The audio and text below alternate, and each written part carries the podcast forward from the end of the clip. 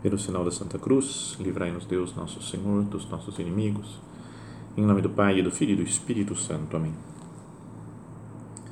Meu Senhor e meu Deus, creio firmemente que estás aqui, que me vês, que me ouves.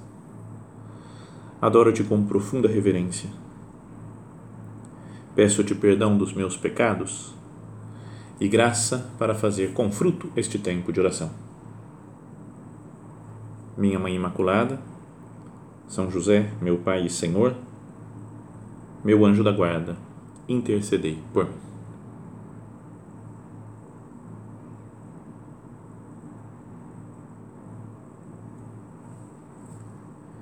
Pri, bora que o bicho tá pegando. Essa pode ter sido mais ou menos a frase que falou Aquila, que é um personagem do Novo Testamento aparece no livro dos Atos dos Apóstolos, falando talvez com a mulher dele, Priscila, que é a personagem de hoje, que nós vamos sempre junto com Áquila, né, porque aparecem sempre os dois juntos, marido e mulher, Áquila e Priscila, mas que pode ser dentro dessa nossa série de meditações sobre alguns personagens né, femininos, né, umas mulheres na Bíblia para pensar, né, mulher, Deus espera muito de ti, Hoje vamos falar dessa mulher, Priscila, e começávamos com essa frase, é absurda, eu reconheço, né? que, é, que é como se ele falasse, ó, bora, vamos embora, Priscila, que a coisa tá, o bicho tá pegando. Porque eles moravam em Roma, era um casal né, que morava em Roma e se tinham convertido para o cristianismo, mas o imperador, naquela época, nos primeiro, primeiro século ainda, primeiros anos do cristianismo, os primeiros cristãos que tinham chegado a Roma, o imperador não gostou e começou a perseguir e expulsou todos. Falou: Eu quero que todo mundo seja vá embora de Roma. Né? É, que todos, na verdade, não só os cristãos, mas todos os judeus né, que estavam lá, mesmo sem ser cristãos. Ele queria que fosse tudo para longe de Roma e não morassem lá na, na sede do Império Romano. Então, nessa época, esses dois, Aquila e Priscila, que moravam em Roma, tiveram que mudar de cidade. E coincidiu que mudaram para Corinto, uma cidade importante né, da Grécia, que justamente no momento em que São Paulo passou por lá, na sua segunda viagem missionária. Né, São Paulo tinha feito já uma viagem missionária pregando o Evangelho, depois voltou para Israel depois resolveu sair de novo né, para pregar o Evangelho, foi pela Ásia Menor, entrou na Europa, né, na Macedônia, e foi descendo, né, foi para o sul até chegar na Grécia.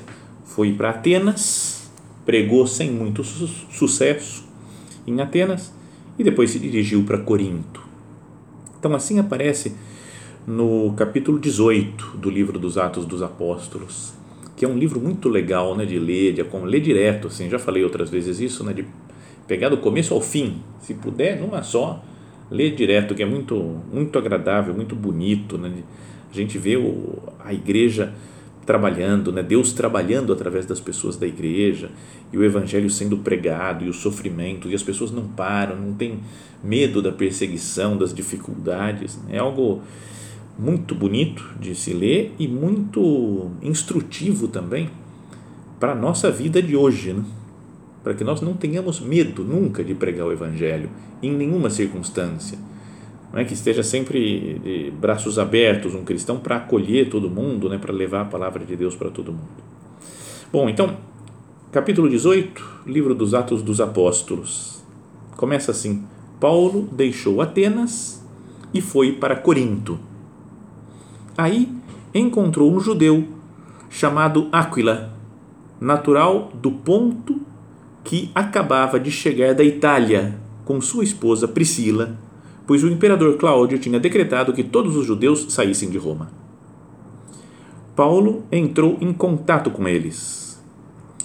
Como tinham a mesma profissão, eram fabricantes de tendas, passou a morar com eles e trabalhar ali. Todos os sábados, Paulo discutia na sinagoga procurando convencer judeus e gregos. Então, essa é a primeira coisa que fala logo na chegada de São Paulo na cidade de Corinto, para onde ele vai escrever as duas famosas cartas, né? primeira e segunda carta aos Coríntios. E lá ele conheceu esses dois, esse casal, Aquila e Priscila, e foi morar com eles, porque eles tinham a mesma profissão. Isso daqui já vamos pensar depois mais para frente, tirar alguma ideia para nós, né, para nossa oração. Mas então eles trabalhavam, fabricavam tendas, né, deviam vender tendas. Alguns dizem que talvez eles mesmos morassem em tendas, né, já que estavam em Roma, depois mudaram para Corinto, mais para frente vão mudar para Éfeso. Então, pode ser que eles mesmos já morassem em um lugar assim, mais, muito mais provisório. Né? Bom, e então São Paulo fala que ele, apoiado nesses amigos, né, em Aquila e Priscila, ele pregava nas sinagogas, né, procurando convencer judeus e gregos. Depois o tempo passa e São Paulo sai de Corinto, mas ao sair de Corinto e voltar para a Terra Santa, né, para Israel, ele, é, ele leva consigo esse casal, Áquila e Priscila. E primeiro faz uma parada em Éfeso, continua lá pregando, é? e depois deixa os dois, Priscila e Áquila, em Éfeso, que está na Ásia Menor. Quem quiser depois procura no mapa para ver onde é que é isso daí. E depois se dirigiu sozinho, né, ou com outras pessoas pelo menos, para para Cesareia e depois foi para Jerusalém. Bom, mas o fato é que ficou, ficaram então em Éfeso o, os dois, esse casal, né, e essa mulher que estamos focando a nossa atenção nela, Priscila.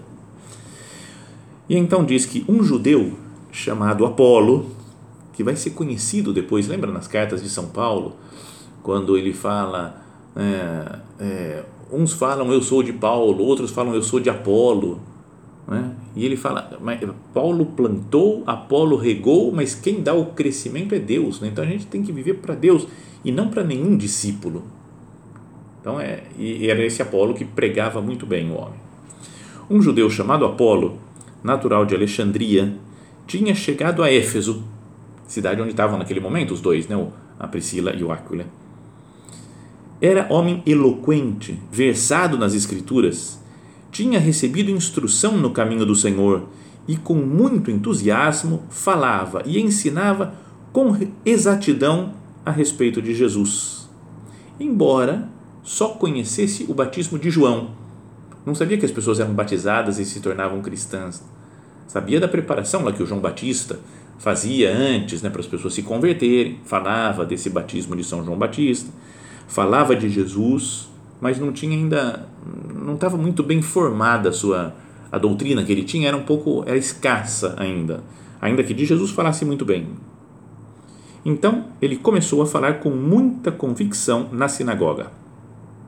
Ao escutá-lo Priscila e Áquila acolheram-no e expuseram-lhe o caminho de Deus com maior exatidão estavam lá os dois na sinagoga escutaram ele falando ficaram impressionados mas falou, opa, mas tem coisa que ele não está sabendo ainda. Vamos chamar ele aqui para conversar. E explicaram a doutrina para ele. Falaram do batismo de nosso Senhor Jesus Cristo. Depois fala como ele estava querendo passar para a Caia, os irmãos apoiaram e escreveram aos discípulos para que acolhessem bem. Então a presença de Apolo foi muito útil para os outros que tinham abraçado a fé, né? E a graça de Deus foi se expandindo e ele ia convertendo muita gente, o Apolo. Mas graças a essa explicação que deram para ele Apolo, é, perdão, Áquila e Priscila. Então, essa é história, né, o que aparece deles mais assim, né, depois ainda acho que são citados algumas outras vezes ainda na Bíblia, mas esse é, o, é o, a passagem mais clara, mais marcante, né, que moravam com São Paulo e que foram para Éfeso e lá converter, né, explicar um pouco melhor a doutrina para o Apolo. Bom, vamos pensar então nessas, nessas coisas eles trabalhavam e moravam com São Paulo. A gente pode pensar né, que o apóstolo não pode trabalhar, né, tem que ficar o tempo todo falando de Deus, tem que pregar por aí, né? mas eles talvez tenham se conhecido mesmo, São Paulo e Apolo e, e Priscila, São Paulo e Aquila e Priscila, talvez tenham se conhecido pela tarefa que eles faziam Sabe, uma pessoa que, sei lá, é um sapateiro, vai conhecer outro sapato, sabe onde tem outro sapat, outras sapatarias. Uma pessoa que trabalha com moda vai saber de outras pessoas na mesma cidade que trabalham com moda. Eles faziam tendas, né, construíam, faziam, preparavam o tecido, né, as, a armação, sei lá, dessas tendas e acabaram se conhecendo. Então, nisso daqui a gente até lembra daquela frase de São Paulo, numa das suas cartas, que ele fala: quem não quer trabalhar, que não coma. O homem é duro também, né? Fala firme assim, não. Quem é preguiçoso e está tá enrolando e não trabalha, que não coma, não merece, né? não está procurando ganhar o seu salário.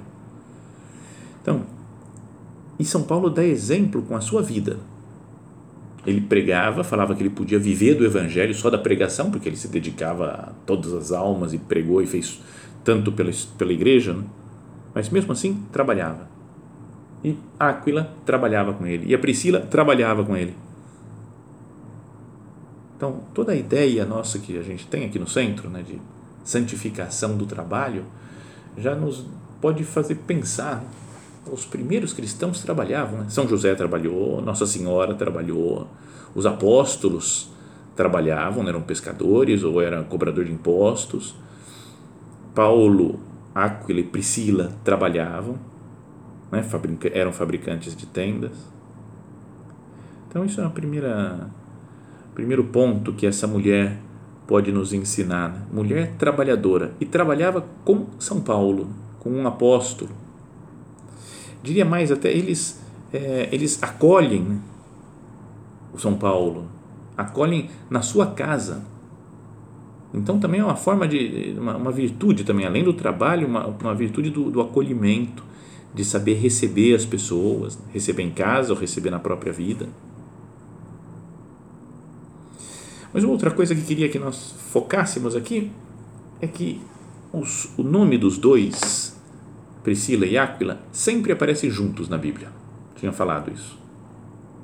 Mesmo se é uma meditação para falar das virtudes de uma mulher, ela está sempre, o tempo inteiro, ligada ao seu marido.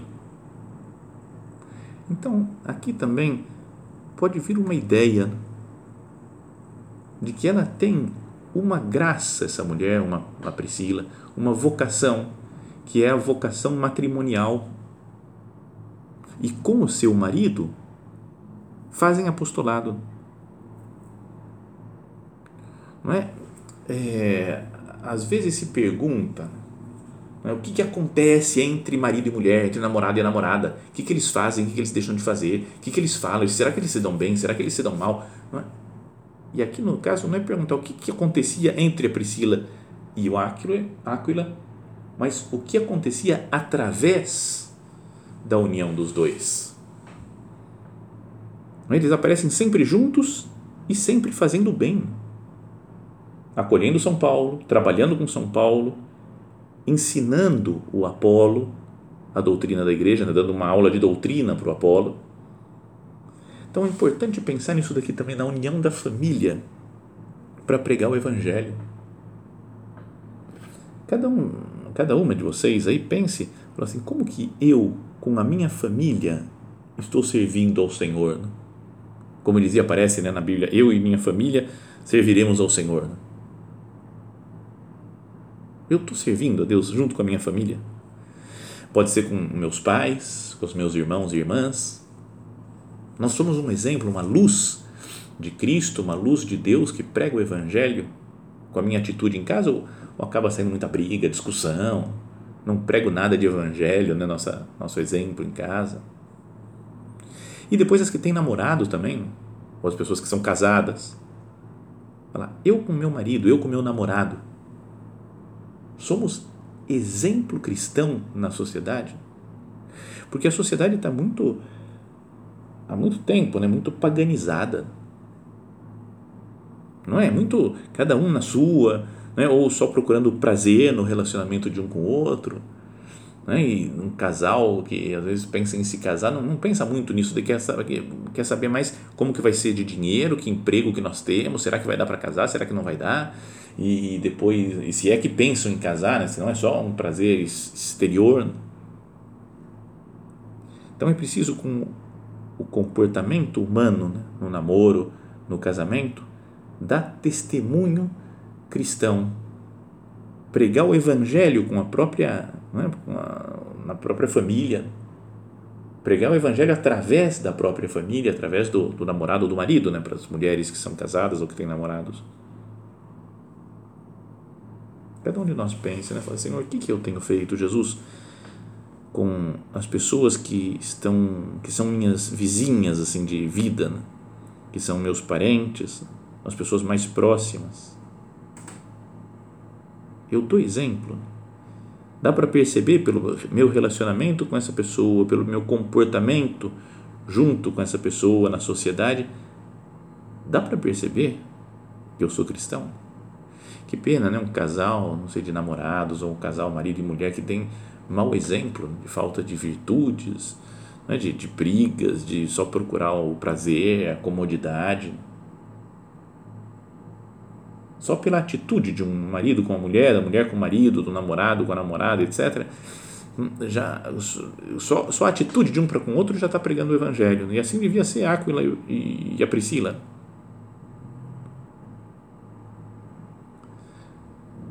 Então, esse é o segundo aspecto que queria salientar da vida desses dois, desse casal. Né? O primeiro é do trabalho é? e que acolhiam bem e que estavam com São Paulo e hum, receberam na sua casa e trabalhavam com ele. Santificação do trabalho. Depois o outro é a santificação da família. E eles, pelo exemplo deles, pregavam o evangelho. E o terceiro ponto é que eles têm doutrina, porque estudaram, talvez até mesmo por ter convivido com São Paulo. Né? São Paulo tinha tido umas iluminações de Deus muito especiais. Né? Deus tinha, tinha lhe mostrado coisas que acho que não mostrou talvez para mais ninguém né? no mundo. Bom, talvez para o Padre Pio, né? porque o Padre Pio aconteceu tudo com ele. Mas, em geral, não, não mostrava para outras pessoas as luzes que São Paulo teve. Então, ele de São Paulo deve ter conversado muito. Se a gente aprende muito com as cartas de São Paulo, imagina morando com ele. Né? Ia ser dessas coisas legais, né? Ô São Paulo, fala aí, mas o que mais que você viu? lá no céu. Né? Você falou que tem um homem que subiu ao céu. Né? E, eh, acho que você estava falando de você, hein, Paulo? Conta aí, o que mais que você viu? Explica um pouquinho. Já pensou? Pode ter tido essas conversas, né, os dois, Priscila e Áquila. Então, tinham muita doutrina, muito conhecimento de Cristo. Mesmo parece sem ter conhecido pessoalmente Jesus, né, sem ter visto é, fisicamente antes da sua morte e ressurreição e ascensão aos céus mas conheciam Cristo pela doutrina que lhes foi ensinada. E sabiam ensinar também. Deram doutrina para o Apolo, que era um cara que pregava bem. A gente pode às vezes pensar, né, olhar uma pessoa que prega bem, que fala bem, e fala, nossa, já sabe tudo. Né? Mas esses dois não, eles olharam para aquela situação, para o Apolo, e falaram, não está muito certo isso daqui que ele está falando, porque ele está só no batismo de João. Vamos explicar para ele melhor e souberam explicar, souberam ter a delicadeza de chamar ele de canto e conversar com ele. Não brigaram, não falaram, está errado na sinagoga, no meio da sinagoga, está errado, não é assim, você não está sabendo.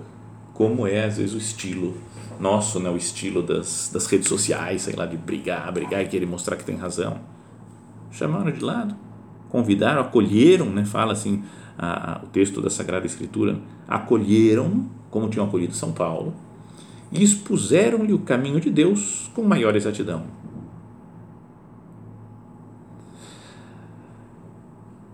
Tem uma história que eu ouvi uma vez que mistura isso, essas duas coisas, assim, né? uma espécie de Priscila e Áquila dos tempos modernos, porque entre eles são um exemplo de santidade e ajudaram um pregador da palavra de Deus também. Era uma história que eu ouvi que acho que aconteceu na Espanha há muitos anos, né? isso Hum, escutei na, um pouco antes da minha ordenação, né, quando estávamos nos preparando para ser padres, contaram essa história. Então, que um casal ia sempre numa igreja e, infelizmente, como às vezes acontece, né, aqui no Brasil também, e que o padre, ao celebrar a missa, não é que falasse coisas muito edificantes, né, ou não falava coisas muito, sei lá, né, de, de muito interesse, celebrava a missa de qualquer jeito, a gente via, né? eles viam esse casal que faltava piedade para o padre. Celebrava meio de, de qualquer jeito, sem, sem atenção, sem carinho com Jesus. Às vezes celebrava meio rápido para acabar logo. Não falava muita coisa com coisa, não me lia. Né? Que pena, né? Que a gente, a gente vê essas coisas ainda. Né? E, obviamente, foi, foi entrando na vida deles, assim, no pensamento desse casal, falando, cara, não, não tá dando mais essa missa, né? Vamos para outra igreja, não, não outra igreja, outra região, né? mas uma outra paróquia para participar da missa lá, porque aqui está fazendo mal para gente, a gente acaba pensando mal do padre, para os nossos filhos que estão aqui, nossa, não, é um mau exemplo. Vamos, vamos para uma igreja que, que as coisas funcionem bem, que seja bem celebrado. E é, um, é, é uma atitude lícita, né? É possível fazer isso se a gente vê que não tem condição. Né? Mas, mas antes de mudar, um dos dois, não sei se foi o marido ou a mulher, a Priscila ou o Áquila dos tempos modernos, é que falou: Antes disso, vamos convidar o padre para jantar aqui em casa e conversar com ele. Então foi uma atitude, me parece muito, muito cristã. Antes de falar mal do padre, antes de desistir dele, falar, vamos chamar o padre e vamos conversar. E chamaram o padre e jantaram. Não, teve, não, não deram bronca no padre, não deram palestra, só queriam conhecer um pouco melhor para ver se ele falava alguma coisa, se ele se abria falando do seu problema, mas nada, né? Não falou nada, comeram, viram as crianças, brincaram com as crianças e depois de um tempo, passou, o padre foi embora, né? Voltou para casa dele, lá para a paróquia. Depois de, acho que uma semana, duas semanas, o padre chamou o, esse casal para conversar. E ao chamar o casal, falou: entra aqui senta aqui na minha sala. Sentaram na sala dele e ele mostrou uma carta. Falou: Olha só essa carta. É a carta que eu tinha escrito para o bispo para dizer que eu não queria mais ser padre, que eu queria abandonar o meu ministério sacerdotal, porque eu não estava aguentando, não estava vendo sentido nenhum mais na minha vida, na minha entrega a Deus. Aquele dia que eu fui na casa de vocês, eu vi vocês como uma família unida, uma família que se ama, uma família que via as crianças, viu o exemplo de evangelho na prática que vocês dão. Então eu falei, eu não posso fazer isso com eles. Tem tantas outras famílias que precisam do meu sacerdócio que eu vou recomeçar. Pegou a carta, rasgou na frente deles e falou: Obrigado porque vocês me salvaram. Então é, é legal né, ver que uma família pode fazer um negócio. Às vezes, é, infelizmente, tem padres que não não, não, não vêm, né, estão cegos e é preciso rezar por eles, né, porque não vem o serviço que fazem, abandonam a, né, a, a, sua vocação. Então, mas esses, é, esse casal, eles mostraram que tem, dão exemplo, conhecem a doutrina, escutavam as homilias do padre, por isso é que perceberam que não estava bem, e depois sabem ensinar. Nesse caso, ensinaram só com a sua com exemplo. Né? Mas às vezes se pode ensinar dando doutrina para uma pessoa que não tenha. Bom, essas daqui são as ideias, assim, em geral, né, que nós podíamos tirar da Priscila. Mas, como dizia, está sempre junto com Áquila. Então, trabalha bem e junto com São Paulo, acolhendo São Paulo na sua casa. Depois, são sempre um exemplo de bom casal que dá testemunho pela sua união, dá testemunho do Evangelho. E terceiro, é que tem doutrina, conhece a doutrina da igreja e sabe ensinar. Procura as pessoas para ensinar, para transmitir essa doutrina. Então, agora, pensando nisso, vamos fazer um pouco de exame de consciência? Não, esses são as características do, do, do Áquila e da Priscila. Não é que a gente tenha que fazer exatamente, são, as três características são muito boas, é importante né, que a gente tenha também, mas pode ser que nós tenhamos outros dons. Não é? Então, pra, agora, para a nossa oração, convém que cada um olhe para o sacrário, olhe para dentro da sua consciência, para a sua vida, se recolha e pense com sinceridade, né, com calma. Quais são os meus dons? Deus deu um dom para Priscila de trabalhar bem, de ser talvez simpática, de conhecer a doutrina, de ser fiel ao Áquila, de trabalhar, saber trabalhar junto com ele. Foram os dons que Deus tinha dado para ela e ela fez render esses talentos, né? esses dons que Deus tinha lhe dado. Então, quais são os meus dons? Porque todo mundo tem alguma coisa, né? alguma coisa que eu tenho facilidade de fazer. Né? Por exemplo, tem gente que é super inteligente e tem uma facilidade tremenda de captar as coisas. Lembra? Sempre no colégio, por exemplo. Né? Sempre tinha gente que assistia a aula, nem precisava estudar, porque captava tudo, pegava tudo com super facilidade, ia bem em todas as provas. E outros que tem que ralar o dia inteiro, estudar uma vez, estudar outra, vai mal, depois estuda mais. Tem, tem um esforço muito maior para conseguir compreender alguma coisa. Então, pode, pode ser que a gente tenha uma facilidade de inteligência. Mas como que eu estou usando a minha inteligência para servir a Deus, para servir os outros, para servir a igreja, para transmitir o evangelho para as pessoas? O que, que eu tenho feito com esse dom que Deus me deu? Tem outras pessoas que têm simpatia. Mas tem gente que eu não sei, que tem um, uma espécie de poder, né? que só chega perto e todo mundo gosta dela. Não é? Tem, não sei, todo mundo acha legal, quer, quer estar tá próximo.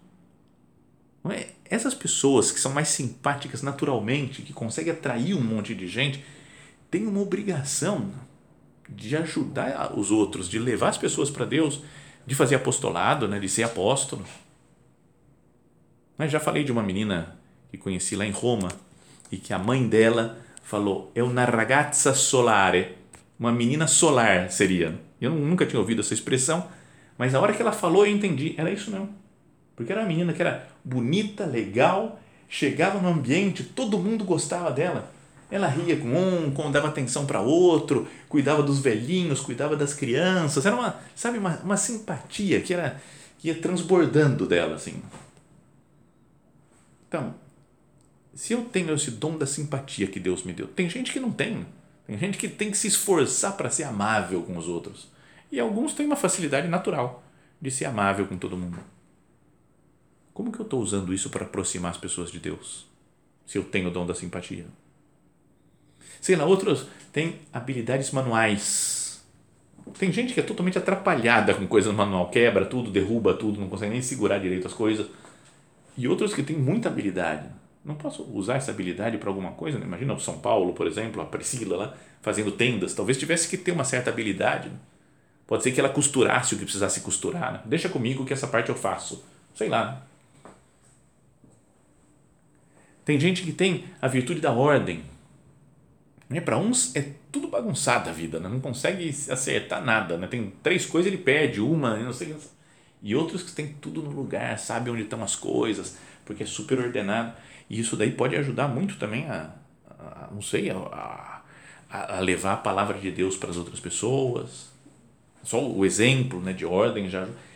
Ou seja, qualquer, qualquer que seja a nossa habilidade, nossa facilidade, o nosso dom. Assim, o que, que eu tenho feito com isso? Eu uso para minha glória, para que me reconheçam como uma pessoa talentosa ou estou usando isso para a sua glória, Jesus? Priscila e Áquila tinham essas características de, de trabalhar bem, de ter doutrina, de saber ensinar, sabia, eram professores, aí podíamos dizer assim, tinham habilidade para pregar. E usaram isso para o serviço de nosso Senhor Jesus Cristo. Não seria bom se nós também olhando para o exemplo dessa mulher que é das primeiras cristãs, né? dos primeiros tempos, que conheceu São Paulo, pode ter conhecido São Pedro, outros, né? ainda outros dos primeiros dos apóstolos. Né? São Lucas, ela deve ter conhecido porque estava na viagem com São Paulo, né? e outros, São Timóteo, tudo da mesma turma, mesma época. Então, talvez das primeiras mulheres cristãs, e tinha vários dons e usou esses dons para servir Jesus e o Evangelho. Cada um de nós agora pense, Senhor, quais são os meus dons? Quais são as facilidades naturais que você me deu? E como eu estou empregando isso para te servir, Jesus, e para pregar o Evangelho? A primeira mulher, falava que é das primeiras cristãs, a primeira cristã, sem dúvida, é Nossa Senhora. Né? E essa tem a, né, todas as virtudes, é a mulher que a gente tem que seguir. Né? Mas ela também usou todos os dons que ela tinha né, para colocar à disposição de Deus. Né? Quando ela fala, eis aqui a serva do Senhor.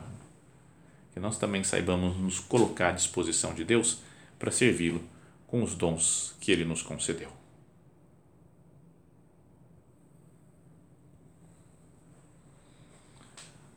Dou-te graças, meu Deus, pelos bons propósitos, afetos e inspirações que me comunicaste nesta meditação. Peço-te ajuda para os pôr em prática. Minha Mãe Imaculada, São José, meu Pai e Senhor, meu anjo da guarda, intercedei por mim.